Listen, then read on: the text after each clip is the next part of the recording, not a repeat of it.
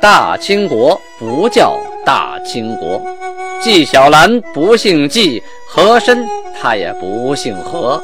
孝庄绝对不能称呼自己是孝庄，叫声小主那是你信口开河。摆手绢的那都是妓女，绝对不是格格。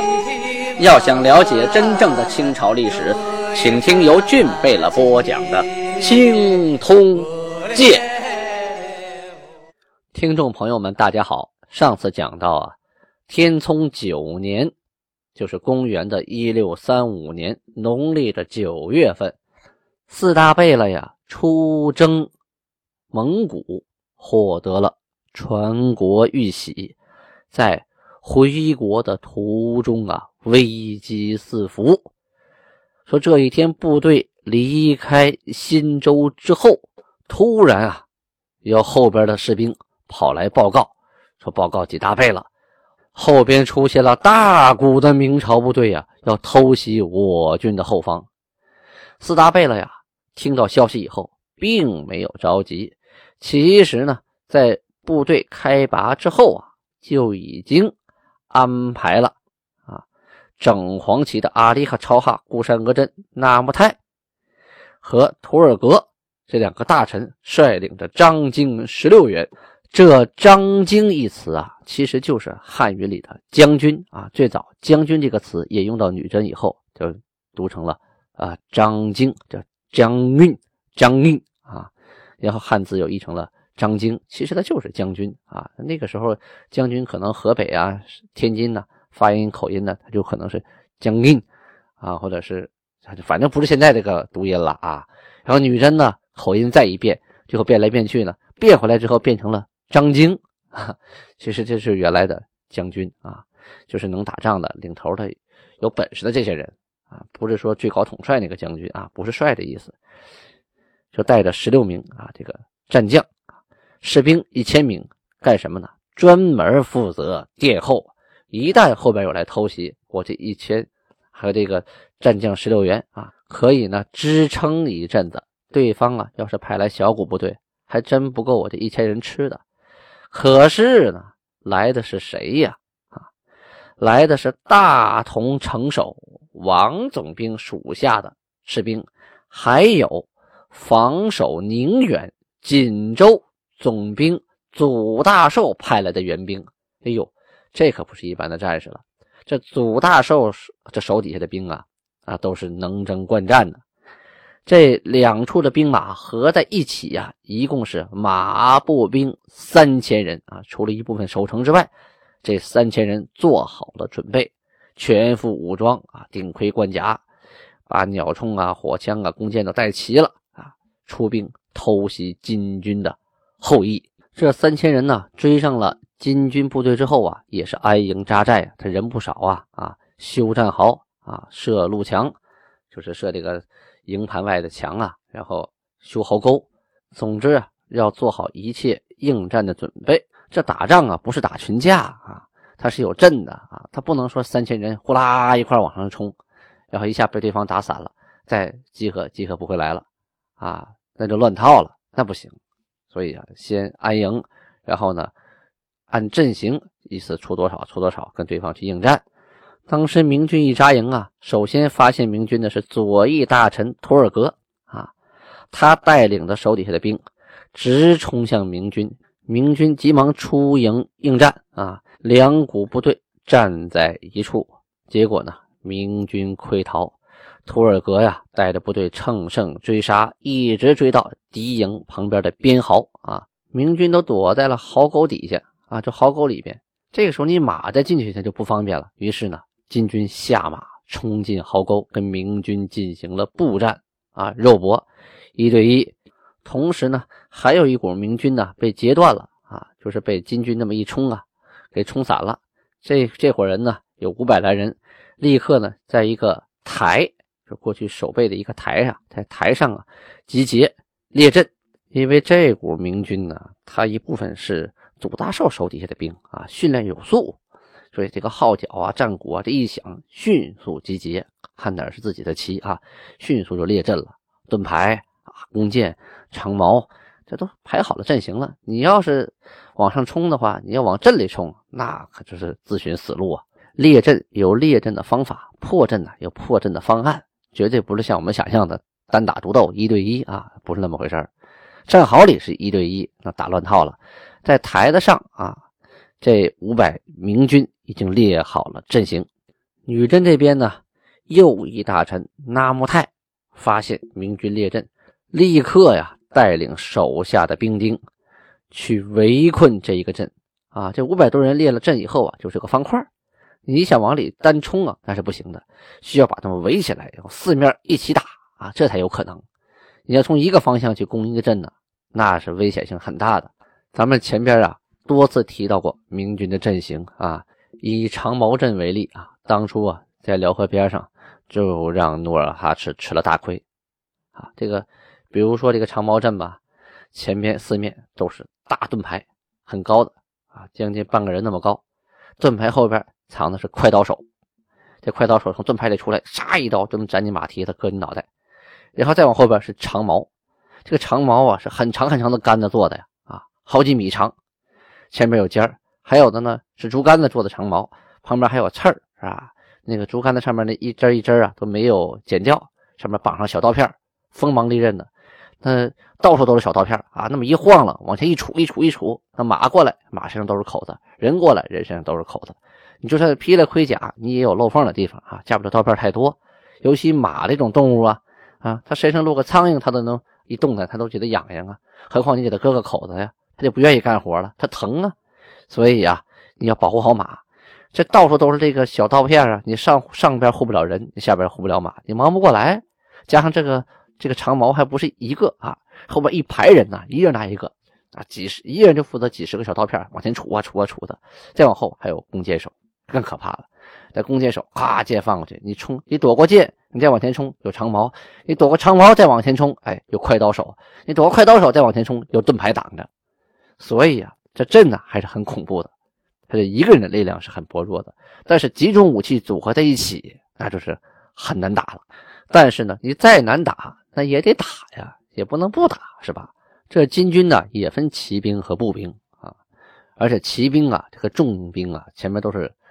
把马呀披满了盔甲，人呢有的穿两层盔甲，就里头啊有一层锁子甲，那刀枪不入啊。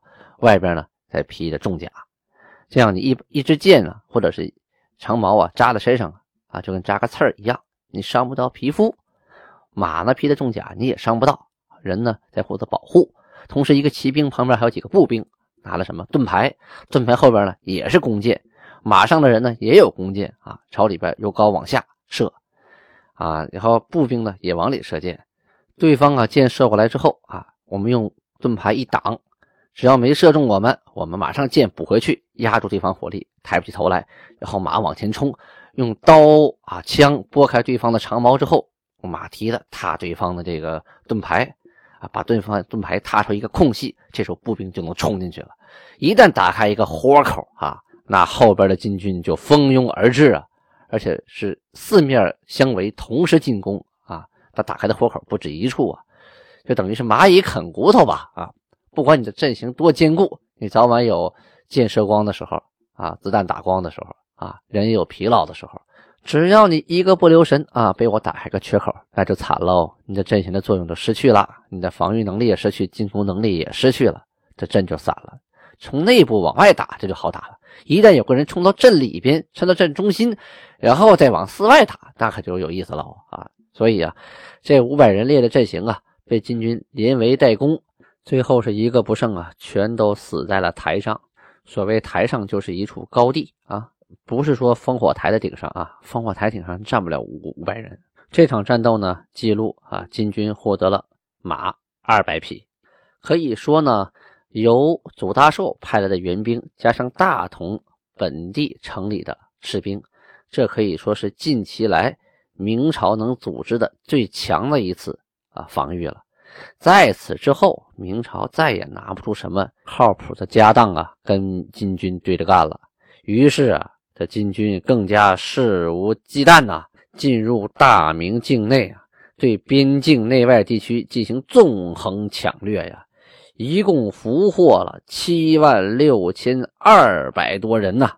啊，抢完了之后，带着俘虏啊和俘获的百姓出境，来和和硕岳托贝勒会合。咱们再说岳托贝勒，他一直守在库赫城。这一天呢，有个土默特人啊过来向岳托贝勒告密啊，告什么密呢？说他听说呀。呃，博硕克图的儿子派遣使者去阿鲁卡尔喀处啊，阿鲁卡尔喀的使者呢也要跟他一块来。岳托听了之后，立刻派遣阿尔京、乌巴海，还有卡姆契哈、尼堪这四个人啊，在途中准备截杀阿鲁使者。这四位啊，领命立刻带兵啊，够奔。呃，来者的途中，但是呢，这个博硕克图儿子的乳母啊，他乳母的父亲叫毛憨啊，你看这关系哈，这博硕克图他儿子的乳母啊，这乳母的父亲这个人叫毛憨啊。听到这消息之后啊，看到有人出城啊，知道是去埋伏了，所以暗地里派遣家人去告卡尔喀人。啊，就告诉他们告密，说呀，金军呢过来了，你们赶紧跑。这个阿鲁卡尔喀人呢得到信儿以后，撒丫子就跑。当时呢，金军的阿尔金、乌巴海、卡姆齐哈还有尼堪率兵就追呀。在路上拦没拦住，一看对方怎么提前得到信儿就掉头就跑啊，于是在后边猛追啊，就抓住了毛憨派遣的这十个人，还有民国的使者四个人。其他人都跑的差不多了，获得了骆驼五十匹、马四十六匹、貂皮四百一十二啊，还获得了乌珠乌沁。同时呢，还抓了从乌珠穆沁来贸易的四十六人。这些人还带了骆驼三十七、马一百零八、貂皮二百二十。为什么我不说量词了呢？啊，其实满语档案里根本就没有量词啊，因为在满语这个这个语系里边。量词相当的少，没有什么一匹马呀、一枪羊啊、一头牛啊、一只狗啊，没有这么说的，就是狗一、马一啊、牛一，直接说数，没有量词。所以为什么以前军备了说多少匹马啊什么的，是因为说汉语嘛，带量词习惯。这档案上啊，它就是马四十六，貂皮四百一十二啊，一直都是这么记的。这里呢，介绍一下毛憨，这个毛憨呐，也不是一般战士啊。也相当于一个部落头领手底下人也不少。当时啊，这个毛憨啊有一定权力，他就私自的推举博硕克图汗的儿子为西团汗啊，就他推选出了一个老大，自己呢自称为乌尔鲁克额齐克达尔汗贝勒啊，给自己封了个大号。同时呢，他的妻子也变成了大福晋，称阿南为图朗红台吉。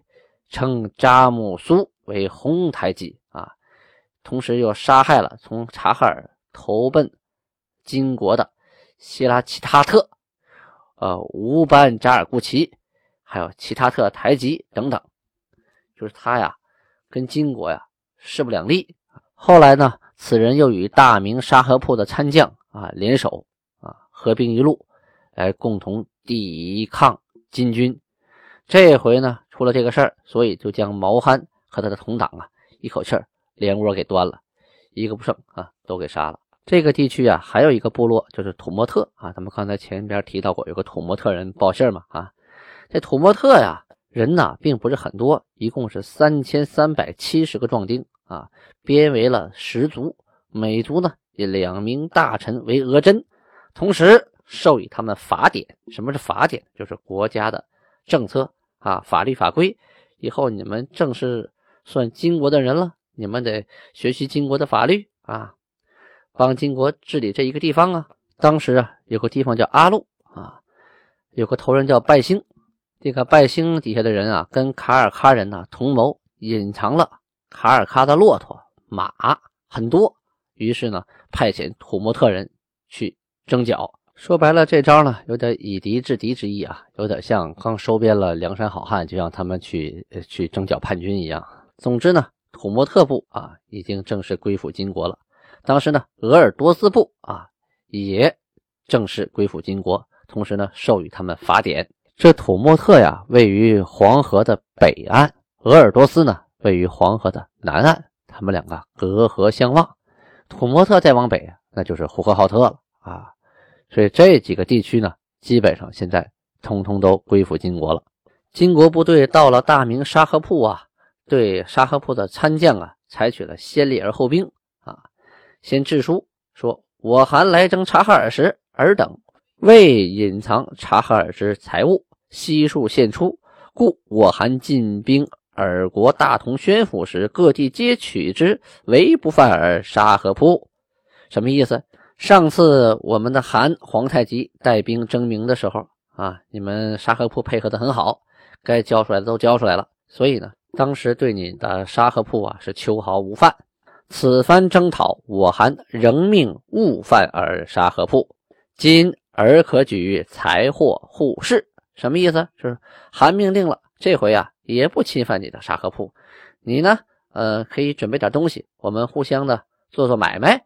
要说沙河铺的参将啊，最近呢，呃，这心都提到嗓子眼了啊，都快到喉咙快跳出来了。听到这个消息啊，是不胜欢喜啊啊，言道。我是尔韩，与我大明皇帝为一体。金蒙韩怜爱，两次未加害我沙河铺，恩比天高，无以为报。仅送给制作御用屏风之五爪金龙金花缎一匹啊，然后派人带着财货啊出来互市，说白了就是换东西。说书的一张嘴啊，说不了两家事。咱们平行蒙太奇，回到盛京沈阳。与此同时呢。盛京沈阳发生了一个案件，超品公啊，就是超品的一等功，这个功是个爵位啊，公爵。超品就是说他已经不在品阶之内了，超过所有的什么一品大员了啊。杨古立，这杨古立啊，这是一个名臣呢啊，他的弟弟叫谭泰。当时啊，皇太极啊委任这个谭泰为拔牙的超哈额真。什么意思呢？就相当于现后期的领侍卫内大臣，就相当于现在的国家安全局局长吧，类似于这个职衔啊。这个人呢，就在韩的身边啊，天天可以带刀护卫着韩。同时呢，护军里边要是出了什么问题，也由他及时向上禀报。这就出现了一件事啊，韩的叔父叫卓里克图贝勒，有个儿子。啊，就是皇太极的堂弟，叫季马户。这个人呢，在圣经啊有处房子，但是呢，十分狭窄，很小那么一个小房子啊，挤在缝隙里。韩啊，当时赐给超一品公额驸杨古立啊一个大院子，所以呢，这杨古立呢就搬走了。但杨古立原来这所房子呢，恰恰。啊，就跟这个吉马户的院子呀搭界，两家呀就一面墙。啊，这个吉马户啊，一看杨古立都搬走了，我住这么点小地方，人家都换大地方了啊，我能不能改善一下居住环境啊？啊，就提出了申请。这杨古立额驸啊不给，不给呢，就告诉了他弟弟谭泰，说这事儿啊让韩来定夺吧。这个谭泰呢一想，我哥不想给。我告诉韩，韩肯定向了他堂弟呀，那不就没了吗？于是把这事给压下来了。同时呢，这个吉马户啊，一看这事没消息啊，就呃请图赖还有阿哈尼堪这两个人说：“你们麻烦转告一下，跟韩说一下，我的房子太小了，家里人都住不下了，几个人挤一个屋子。你看杨古立搬走了，就在我隔壁那么大院子，他也不住。”你让我改善一下居住环境吧，啊，把我这个一室一厅给我换成三室两卫吧，啊，这图赖呀和这个阿哈尼堪呐，这俩人说说谭泰他都不向上汇报，我们两个人向上说算怎么回事啊？是吧？那不等于越过谭泰了吗？万一他不高兴了，于是呢也把这事压下来了，也没向上汇报。这个金马户啊，于是。忍不住了，直接向韩上报奏称说：“我之居处狭窄，欲令大臣告之于韩。诸臣徇私庇护，不告。